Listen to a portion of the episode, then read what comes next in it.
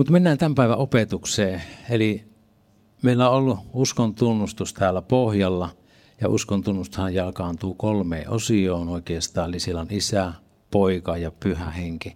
Ja tänään ollaan nyt sitten pyhässä hengessä. Tämä on siitä mielenkiintoinen opetus erityisesti. Onhan se siis aina opetuksessa, mutta jotenkin sisimmässä semmoinen va- valtava rukous Jumalan puolelle. Että mä en halua pitää semmoista teoriasaarnaa täällä tänään.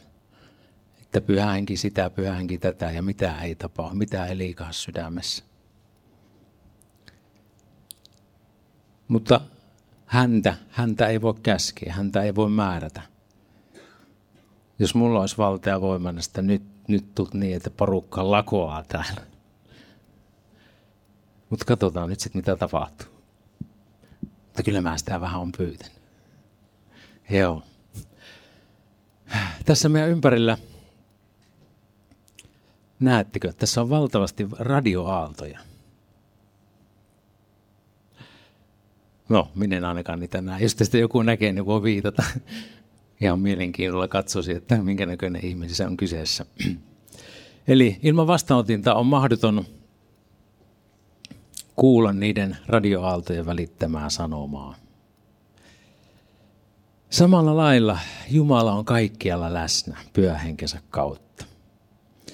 Jotta me voitaisiin kuulla hänen sanomansa, niin meidänkin vastaan otin tulisi olla viritettynä oikealle taajuudelle. Raamatussahan sanoo, että virittäkää palavaksi se armolahja, mikä teille on annettu.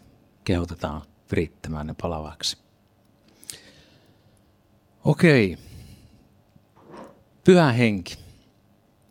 Hän on ollut läsnä jo luomisesta asti. Sieltä ensimmäiseltä sivulta me voidaan se todeta alkukertomuksesta.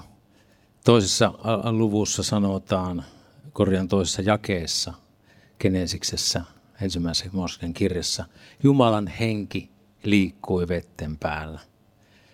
Kaikki Jumalan kolme persoonaa oli läsnä tuossa luomistilanteessa.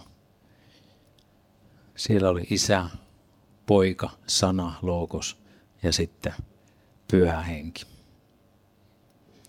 Pyhä henki mainitaan, mä löysin yhden maininnan pyhästä hengestä vanhasta testamentista. Jos joku on viisaampi, niin kertokaa, missä pyhä henki, siis puhutaan pyhästä hengestä suoraan. Toki Herran hengestä puhutaan monta kertaa ja hokaisinkin, kun tätä niin että hetkinen, täällä on todella paljon mainintoja Herran hengestä ja siitä, kuinka Herran henki vaikuttaa.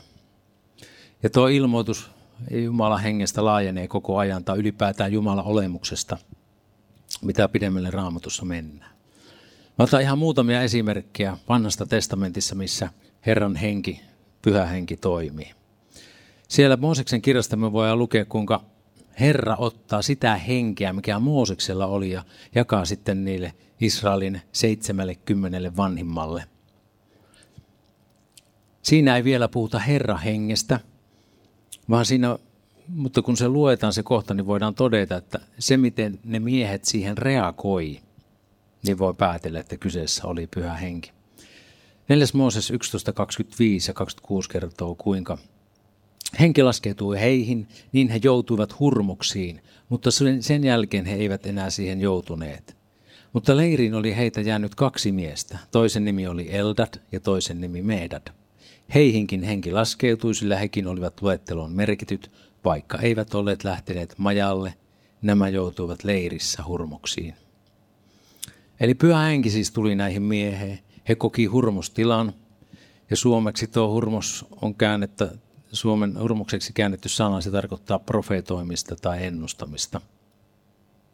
Se, miten tarkalleen ottaa heille nyt sit sillä tapahtui, niin sitä raamattu ei kerro, vaan se on meidän raamatussa näin. Mutta kuitenkin he koki itse, itsensä ulkopuolelta tulevan voiman, vaikuttavan voiman. Myös Joose ja Kaalepi varmaan muistatte. 12 vakoja lähti Kananin maahan. Kuinka moni muistaa niiden kymmenen vakojan nimet? mutta sen Joosa ja Kalvi poistaa. Itse asiassa mä en, edes, mä en vaivautunut kaivamaan edes näiden kymmenen vakojan nimeä sieltä raamatusta.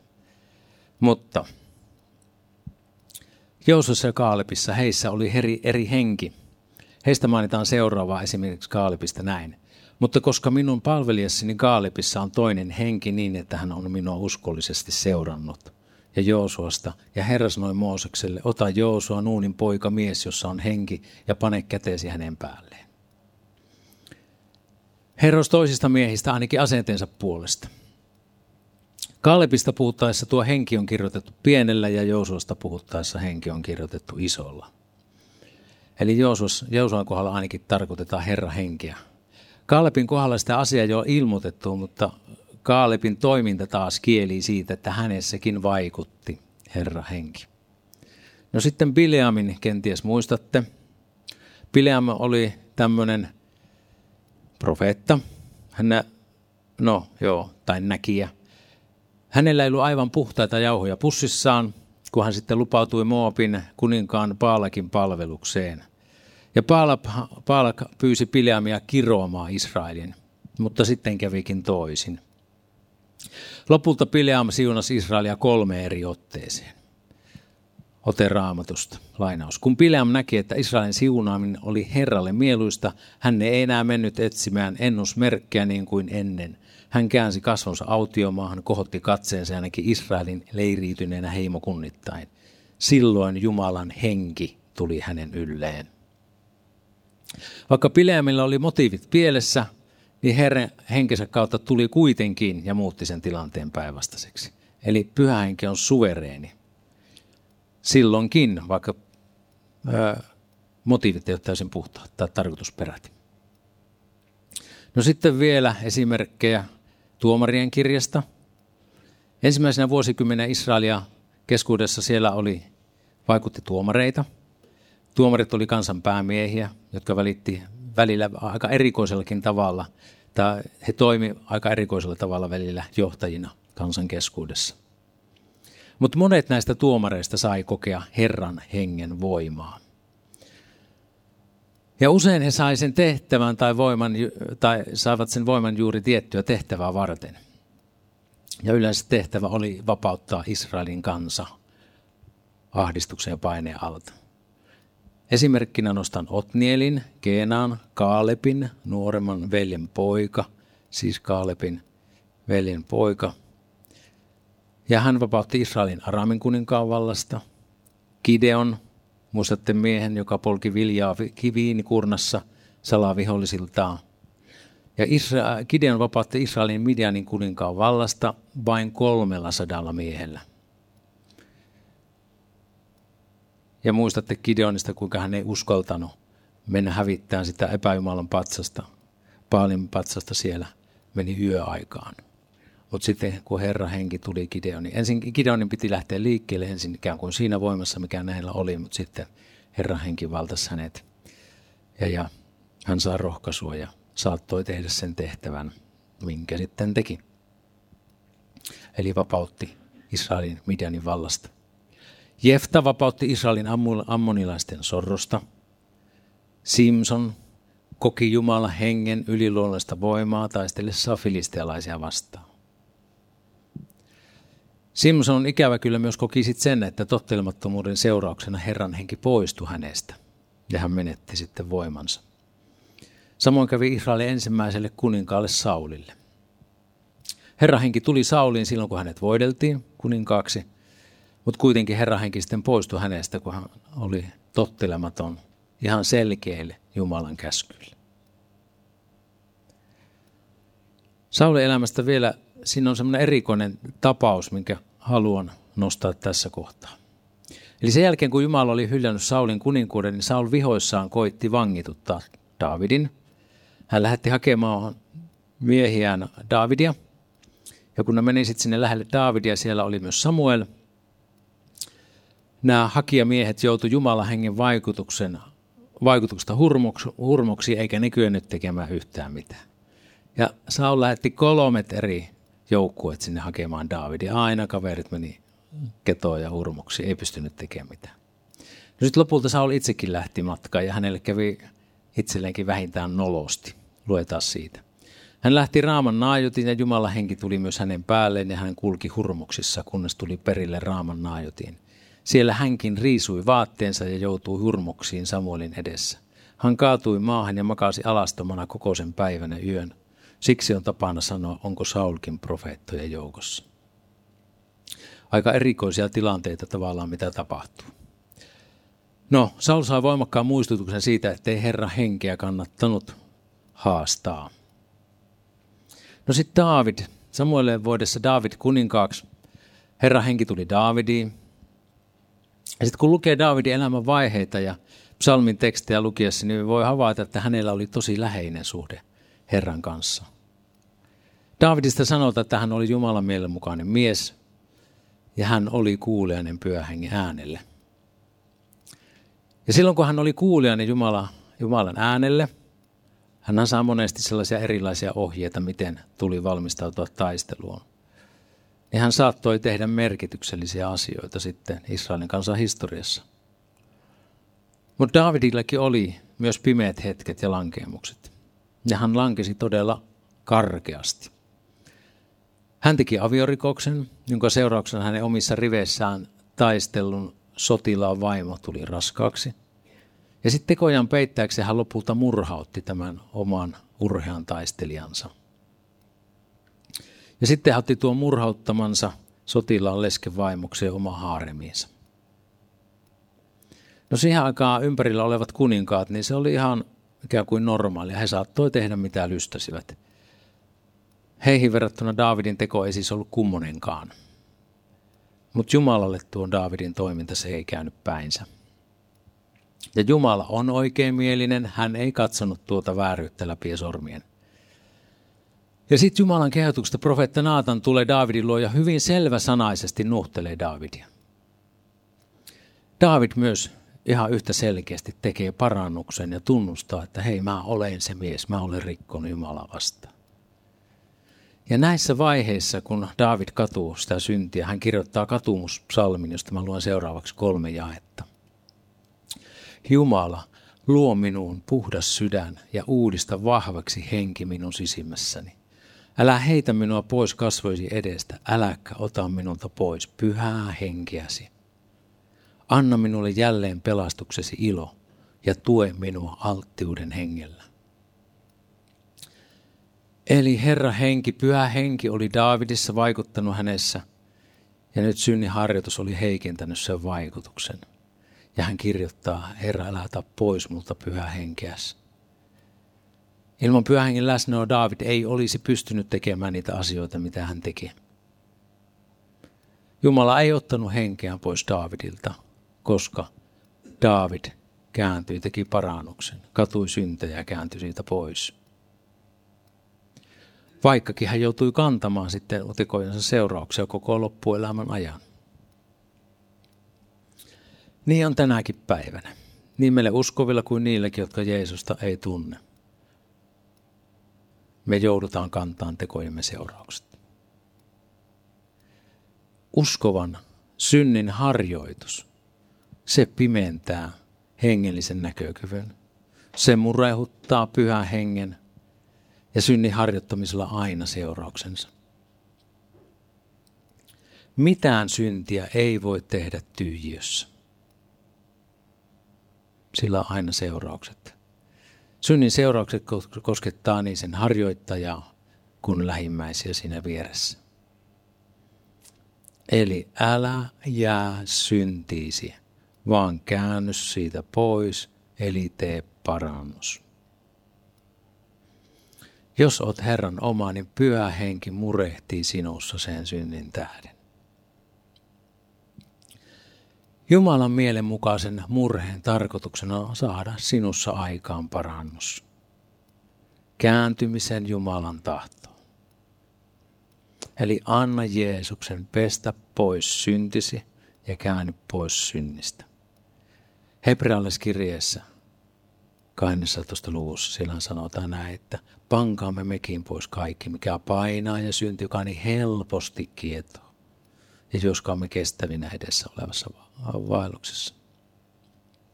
Eli jos nyt koet, että pyöhenki näyttää sinulle todeksi synnin, tee parannus. Tunnusta, tunnista ja tunnusta syntisi. Älä jää syntiin. Pyydä Jeesukselta anteeksi antoa. Jeesus on kärsinyt synnin rangaistuksen sun tähtesi. Ja vain Jeesuksen veri voi puhdistaa. Ei mikään muu. Ja jos nyt tahdot tehdä täyttä totta elämässäsi, rukoile mun kanssa tässä. Kiitos rakas taivaan Isä, että me saadaan olla tässä.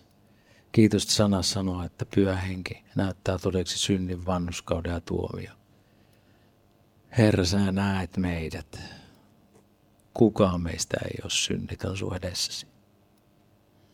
Pyydetään sitä, että pese ja puhdista meitä, Herra.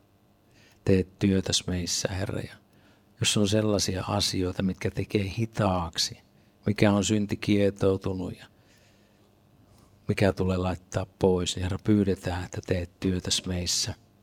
Kiitos, että me saadaan uskoa siihen, että sun vereesi puhdistaa ja me saadaan luottaa siihen lupaukseen, että jos me tunnustamme syntimme, niin sinä olet uskonna vannuskas. Niin, että annat synnit anteeksi ja puhdistat kaikesta vääryydestä. Pyydetään pyhä henki sitä, että teet meissä työtä, Herra, niin, että meidän on kevyempi vaeltaa, Herra. Ei tarvitse täältä enää kantaa mitään raahata mukanaan, vaan saa lähteä, Herra, vapautuneena tästä pois. Kiitos siitä, mitä teet ja vaikutat. Tulkoon sun valtakuntas, tapahtukoon sun tahtos. Ja pyydetään, Herra, että täytä meitä sun hengellesi. Opeta meitä, Herra, tässäkin tilanteessa, kun me ollaan. Pyydetään sitä, että nuo sanat, Herra, on se sitten mikä asia tahansa, että saa kirkastua meille syvemmin ja selkeämmin. Tätä pyydetään Isä Jeesuksen nimessä. Amen. Raamattu sanoo että tunnustakaa syntinne, että parantuisitte. Monesti henkisen parantumisen ehto tai se, mikä vie meitä eteenpäin, niin se on juuri se syntien tunnustaminen. Eli vanha testamentti kuvaa varsin monipuolisesti pyhängen toimintaa ja hänen ominaisuuksia, ja mä tässä luettelen niitä seuraavasti ja laitoin tuonne kalvollekin. Eli pyhänki oli osana luomisessa, hän on pyhä, No siis kaikki vanhasta testamentista nousee. Hän on hyvä, hän on tuomion ja puhdistuksen henki. Hän on viisauden ja ymmärryksen henki. Hän on neuvon ja voiman henki. Hän on tiedon ja Herran pelon henki. Ja pyhänki on armon ja rukouksen henki. Ja kaikkea tätä pyhähenki vaikuttaa ihmisessä, joka elää hänen täyteydessään. No siirrytään vanhasta testamentista uuteen testamenttiin. Siellä se ilmoitus pyhästä hengestä edelleen lisääntyessä saa uusia muotoja. Enkeli ilmoittaa Marialle Jeesuksen syntymän ja sanoo, enkeli vastasi hänelle, pyhä henki tulee päällesi ja korkeimman voiman varjoa sinut, siksi myös sitä pyhää, joka syntyy, kutsutaan Jumalan pojaksi. Eli vaikuttava ja toimiva voima Jeesuksen lihaksi tulemisessa oli nimenomaan pyhä henki. Eli isä, poika ja pyhä henki, he toimii täydellisessä harmoniassa keskenään, yhteisymmärryksessä. Se harmonia näkyy myös siinä, se yhteinen toiminta, kun Jeesus kävi kasteella. Niinä päivinä Jeesus tuli Galilean Nasaretista ja Johannes kastoi hänet Jordanissa – Heti vedestä noustessaan Jeesus näki taivasten aukeavan ja hengen laskeutuvan hänen päälleen kuin kyyhkynen. Ja taivaasta kuului ääni, sinä olet minun rakas poikani, sinun minä olen mieltynyt. Heti sen jälkeen henki ajoi Jeesuksen autiomaahan. Eli Jeesuksen kasteessa Jumalan koko kolminaisuus on läsnä. Isä tunnustaa rakkautensa poikaa kohtaan, pyhänkin laskeutuu ja jää Jeesuksen ylle päälle. Kasteen jälkeen pyhä henki johdattaa Jeesuksen erämaahan, paastoon, koetukseen ja perkeleen kiusattavaksi. Eli Jeesus kaikkien ihmisten tavoin joutui ja joutui koetuksia kiusauksiin. Jumala ei häntä kiusannut, sen teki perkele, mutta pyhä henki johti hänet kiusattavaksi. Niinhän tuossa me luettiin. Eli Jeesuksen uskollisuus oli koetuksessa, sitä koeteltiin. No voiko tästä tässä johtopäätöksestä tänäkin päivänä pyhä henki johtaa meitä ihmisiä koetuksiin ja sallii meitä koeteltavan? Pietari kirjoittaa kirjeessään, siksi te riemuitsette vaikka nyt, jos on tarpeellista. Vähän aikaa joudutte murehtimaan monenlaisissa koettelemuksissa, jotta teidän uskonne havaittaisiin koetuksessa kestäväksi, paljon kallisarvoisemmaksi kuin katoava kulta, joka sekin koetellaan tulessa ja koituisi kiitokseksi, ylistykseksi ja kunniaksi Jeesuksen Kristuksen nimessä. Ajatelkaa se koetuksen tarkoitus on, että se tuottaa kunniaa Jumalalle, kun sen koetuksen voi kestää hänen voimassaan. Eli älä siis ouduksi sitä, että joudut kiusauksiin tai koetuksiin. Kiusaukset ja koetukset kuuluu kristityn vaelluksen matkaohjelmaan. Se, että olet kiusattu, ei tarkoita sitä, että olet nyt tehnyt väärin, olet syntinen, olet jotenkin huonompi. Melkein voisi sanoa, että päinvastoin. No se millaisia valintoja niissä kiusauksissa melskeissä sitten tekee, niin se on ratkaisevaa. Toki onhan mahdollista, että ihminen itse hakeutuu kiusauksiin, mutta tässä ei nyt tarkoita sillä sitä. Joka tapauksessa pyhänkin sallii ja johtaa myös siis koetuksiin. No sitten Jeesus opetti opetuslapsilleen pyhästä hengestä. Ja hän kertoo pyhän merkityksestä opetuslapsilleen seuraavaa. Eli Jooneksen evankeliumin 16. lukuja jae 7. Mutta minä sanon teille totuuden. Teillä on hyväksi, että minä menen pois. Ellen mene pois, ei puolustaja tule teidän luoksenne. Mutta mentyäni pois minä lähetän hänet luoksenne. Kun hän tulee, hän osoittaa maailmalle todeksi synnin, vanhurskauden ja tuomion. Synnin, koska ihmiset eivät usko minuun, vanhurskauden, koska minä menen isään luo, ettekä te enää näe minua. Ja tuomion, koska tämän maailman ruhtinas on tuomittu. Minulla on teille vielä paljon sanottavaa, mutta te ette nyt voi ottaa sitä vastaan. Mutta kun totuuden henki tulee, hän johdattaa teidät kaikkeen totuuteen. Hän ei puhu omia ajatuksiaan, vaan minkä hän kuulee, sen hän puhuu, ja hän ilmoittaa teille, mitä on tuleva. Hän kirkastaa minut, sillä hän ottaa minun omastani ja ilmoittaa teille, kaikki mitä isällä on, on minun. Siksi minä sanon, että hän ottaa minun omastani ja ilmoittaa teille. Raamatussa pyhää henkeä kuvataan monenlaisilla vertauskuvilla. Tuossa Jeesus puhuu, että pyhänkin on puolustaja. Mutta sieltä löytyy öljy, tuuli, tuli, kyyhkynen, sinetti, takaus ja vakuus. Ja ne kaikki vertauskuvat kuvaavat pyhän hengen olemusta ja ominaisuuksia. Itsekin mulla kerran eräässä rukoustilanteessa mä koin, kuinka pyhä henki täytti öljyllään. Silloin mä koen, että se on öljy. Sisimmässäni olevan tyhjän tilan. Eli aikaisemmin mun, sisimmässä oli ollut valtava määrä pakkautunutta, padottua vihaa. Mä kuvaisin sitä, että se oli semmoinen iso musta möykky mun sisällä, missä oli pitkät juuret. Ja sitten pyhähenki otti tuon mustan möykyn pois ja täytti sen tyhjän tilan, mikä minun jäi öljyllä niin, että mä tulin ihan koko mieheksi. Ei jäänyt sinne onttoolo. Ihan oikeasti. Nämä on asioita, jotka on mielikuvia tai kielikuvia, mutta silloin kun, silloin kun ne tapahtui, niin mä ikään kuin näin ne mielessäni ihan selkeästi. Näin tapahtui. Ja sillä oli valtava vaikutus mun elämään. Valtava määrä energiaa vapautui se on ilo, ilo täytti niin totaalisesti. Mä kaikki siinä huoneessa että halasin saman tien, kun semmoinen rukousetkin oli siinä. Uimenenkin rupesi luistaa ihan eri lailla, kun keho vapautui kaikesta siitä, mikä pidätti ja jännitti. Joo, Jeesus kutsui siis pyhää henkeä puolustajaksi. Jeesus puhui pyhästä hengestä tässä ja monessa muussakin kohtaa niin kolmannessa persoonassa. Eli pyhä henki on persona, hän. Hän kokee ja hän tuntee. Ja hän sanoi, että hän lähettää puolustaja olemaan opetuslasten kanssa ja että niin on hyvää. Kun Jeesus oli ihmisen tällä maan päällä, hän saattoi olla yhdessä paikkaa yhdellä kertaa. Toki mä veikkaan, että Jeesuksella oli kyllä chansit siirtyä aika nopeatakin paikasta A paikkaan B. Mutta joka tapauksessa ei ollut kahta Jeesusta yhtä aikaa Genesaretin järvellä tai Jerusalemissa opettamassa. Hän oli yhdessä paikkaa. Sitten kun pyhä henki tuli opetuslapsiin, niin pyhä henki toi Herran läsnäolon jokaiseen opetuslapseen. Eikö se ole ihan huikeeta? Puolustaja tuli jokaisen luokse ja oli jokaisessa. Ja mikä mahtavinta, se ei vaan ollut silloin siellä joskus, tiluliluli, vaan tänään tässä. Että muista sulle ja mulle, meillä on puolustaja tässä ja nyt, missä ikinä kuljetkin. Ja puolustaja ei ole sidottu aikaan eikä paikkaan. Pyhä henki ei koskaan koroita itseään.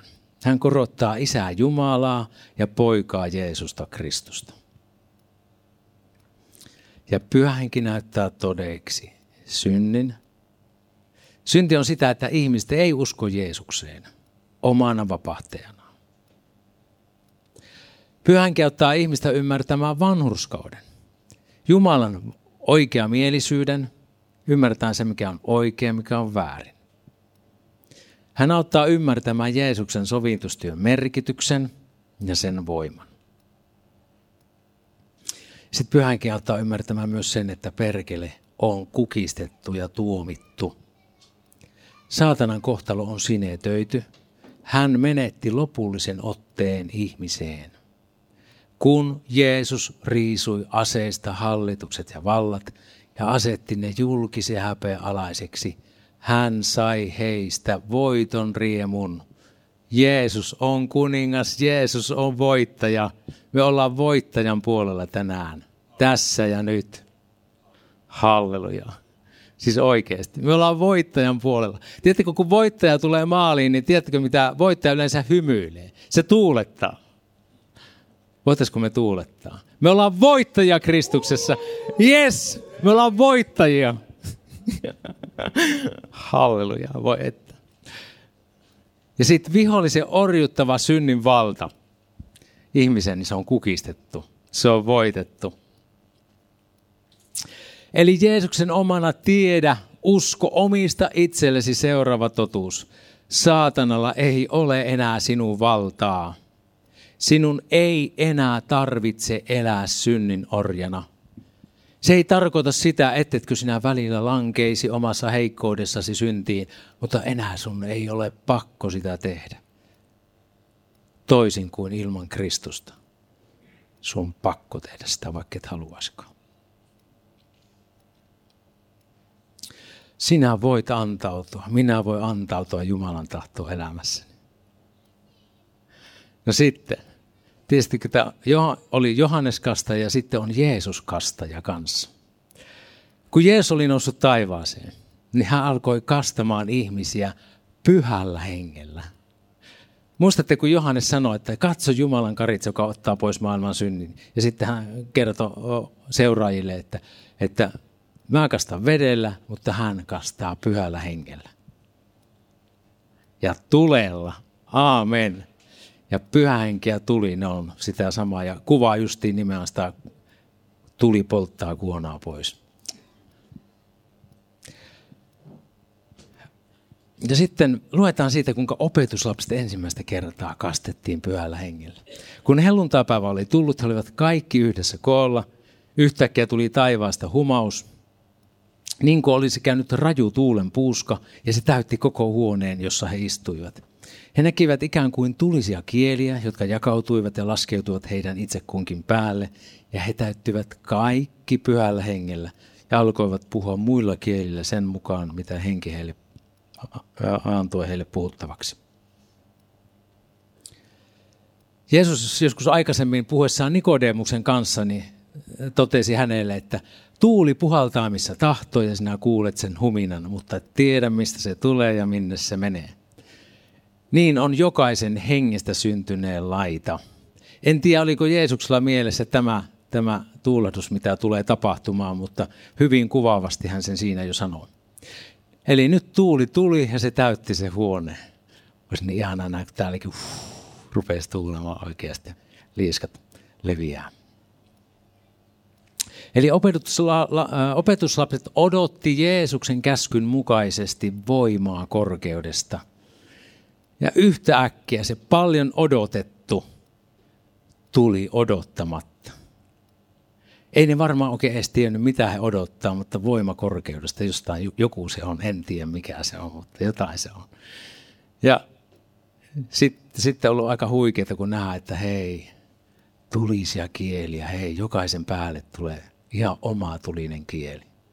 Jotenkin niin ihanaa se, että pyhänkin niin kuin jokaista käsittelee yksinönä, erikseen. Ei ollut semmoinen hirveä iso lieska vaan ja kaikki siellä samassa roihussa, vaan jokaiselle se oma tulinen kieli. Jokaiselle se oma armola ja jokaiselle se oma armotus. Jumala ei käsittele meitä massana, vaan jokaista yksilönä. Ja kuitenkin hän ohjaa meitä ikään kuin se oman armiansa yhtä aikaisesti toimimaan sillä lailla, että kaikki menee klik, klik, klik, klik. Ja ihanaa saa jokainen puhua sillä, sillä omalla kielellään. Siellä oli ihmisiä, sitten oli juutalaisia, jotka oli syntyperältään, olivat juutalaisia, mutta olivat syntyneet jossain toisessa maakunnassa tai maassa, ja heidän äidinkielensä oli sitten ihan joku muu kuin aramea, että aramea mitä he siellä varmaan siihen aikaan puhuivat. Ja totesi, että hei, että nämä puhuu Jumalan suuria tekoja sillä mun, sillä mun äidinkielellä. Hetkinen, missä me oltiin menossa. Ja siis ihana juttu. Taas tämä. siis me ei puhuta vaan nyt sitten, se oli joskus silloin siellä. Siellä ne oli silloin joskus. Vaan tänä päivänäkin Jeesus kastaa pyhällä hengellä ja tulella. Tänäkin päivänä. Voitko uskoa sen? Amen.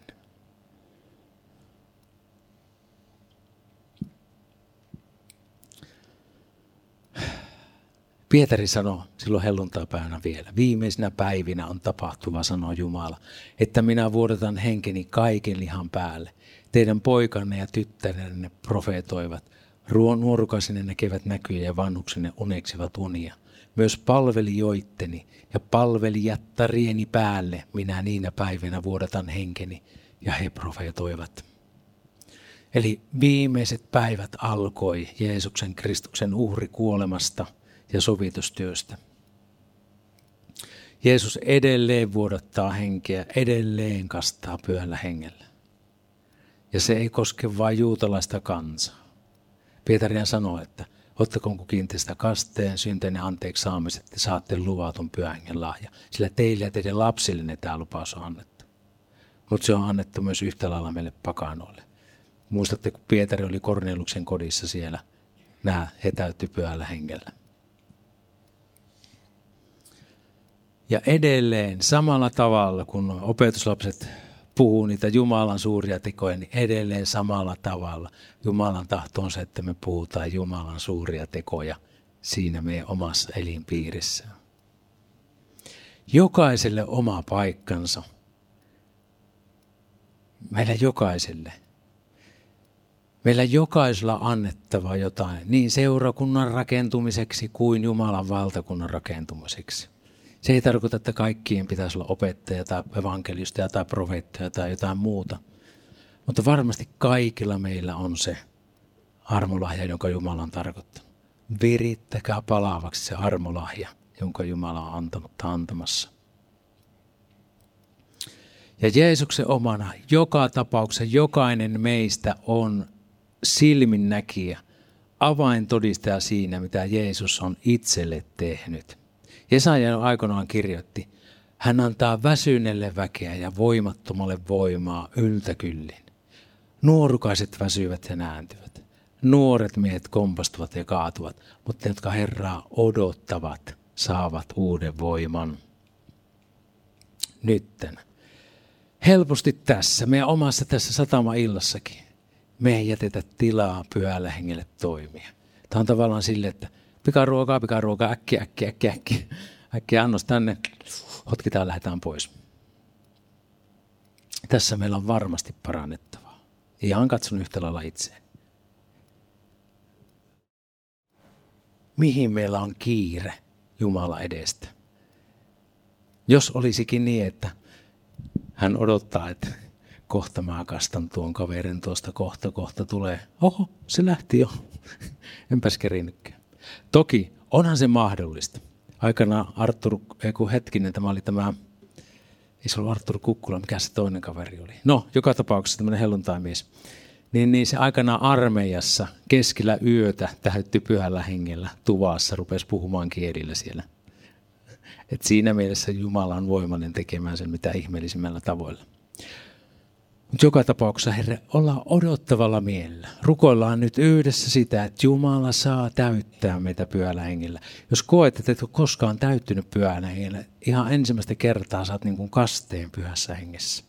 Tietysti se edellytys on se, että sä oot Jeesuksen oma, Jeesuksen verellä pesty. Mutta vaikka tässä hetkessä, sä voit hetkessä puhdistua, hetkessä voit kokea sen veren puhdistaman voiman. Muistan aikana oli nuorisoherätystä tuolla edellisessä seurakunnassa, niin siellä yksi nuori kaveri, niin kun se meni alttarille eteen, polvistui siellä Jeesuksen eteen, että hän halusi antaa elämänsä Jeesuksen, niin samaan tien se pyhän hengen voimasta täytti pyhällä hengen ja saman tien rupesi puhumaan uusilla kielillä. Pyhänkin täytti se. Kiitos rakas taivaan Isä siitä, että saa olla tässä hetkessä, Herra. Tulkoon sun valtakuntas, Herra, ja tapahtukoon sun tahtosi, Herra. Kiitos, että sä edelleen kastat pyhällä hengellä, ja kiitos, että pyhä henki halutaan antaa sinulle vapaus liikkua täällä, Herra. Tapahtukoon sun tahto meidän elämässä, Herra. Kiitos, että me ei voida käskeä sinua, Herra, mutta kiitos, me saadaan pyytää, me saadaan anoa, ja sä sanot, että odottakaa isältä sen lupauksen täyttymistä. Älkää lähtikö Jerusalemista ennen kuin teidän päällenne puetaan voima korkeudesta, Herra. Pyydetään sitä, että sä täytät, Herra, meitä hengelläsi, Herra, niin tässä hetkessä, Herra. Tai kenties jonkun ihan ensimmäistä kertaa, että saa niin kuin kasteen, Herra, sinun hengessäsi, Herra. Tapahtuko, Herra, sun tahtos. Tulkoon sun valtakuntas. Pyydetään sitä, että sä annat meille voiman olla sun todistajasi, Herra, niin että me voidaan iloiten kertoa sinusta eteenpäin. Ei häpeillen, koska evankeliumi on Jumalan voima itse kullekin pelastukseksi, Herra. Pyydetään sitä, että tuo voima ja tuo ilo saa vallata meidän sydämet, Herra, että sinun hyvä tahtosi tapahtuu, Herra. Kiitos, Herra, tulkoon sun valtakuntas, tapahtukoon sun tahtos, Herra. Tässä me ollaan sun edessäsi, elävä Jumala ilmesty ihan niin kuin sinä haluat, Herra. Ja kiitos, että sä et sä yhdenkään meidän ohi käy, Herra. Kiitos, että me kaikki ollaan sun verenhinta. Kiitos, että sä kuolit jo meidän puolesta. Kiitos, että sä jo sovitit meidät, Herra. Kiitos siitä, Herra, mitä olet tehnyt ja olet tekevä.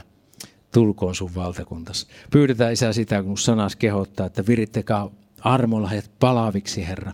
Opeta meitä, mitä se tarkoittaa itse kunkin meidän kohdalla, Herra. Mitä se tarkoittaa minun kohdalla. Mitä se tarkoittaa, mi- millä tavalla haluat, että me viritetään se, Herra. Virittäydytään, Herra, sun edessä, Herra. Mennään sinne omaan kammioon, omaan hiljaisuuteen, Herra, sun läsnäoloa, Herra. Mitä se tarkoittaa ohjaa ja johdata meitä, Herra. Kiitos siitä, että sä kuulet nämä rukoukset poikasi Jeesuksen nimen tähden. Herra on ylistetty ja on koroitettu. Kiitos Jeesus. Amen.